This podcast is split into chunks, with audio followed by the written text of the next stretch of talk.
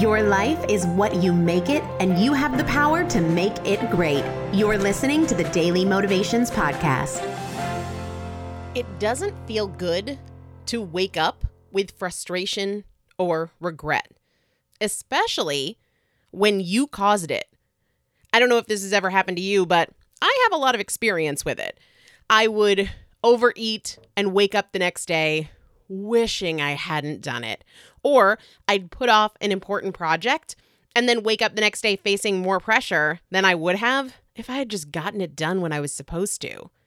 Here's the interesting thing is that waking up with regret and frustration would usually make me less likely to make good choices, not more likely. I would use the regret or the frustration to justify choices that would trigger more regret or more frustration. It's insanity, right?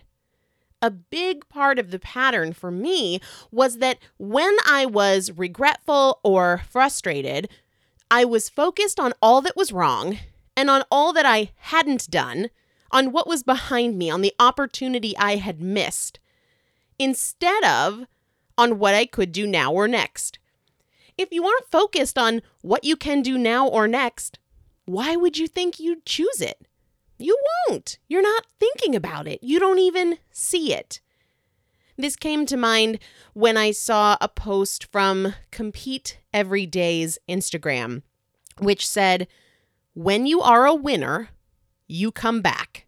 No matter what happened the day before, you come back.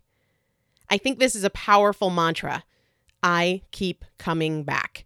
No matter what happened last, I keep coming back. So when you find your attention fixed on what went wrong or on why you're frustrated or disappointed, redirect your attention to no matter what happened last, I keep coming back. Life is so short, and you have the power to make it incredible, or at least way better than it is now. And to do that, you can't keep quitting. You have to keep coming back. No matter what happened last, I keep coming back. Today's daily motivation is brought to you by Primal Potential, helping you master fat loss naturally. To learn more, visit primalpotential.com.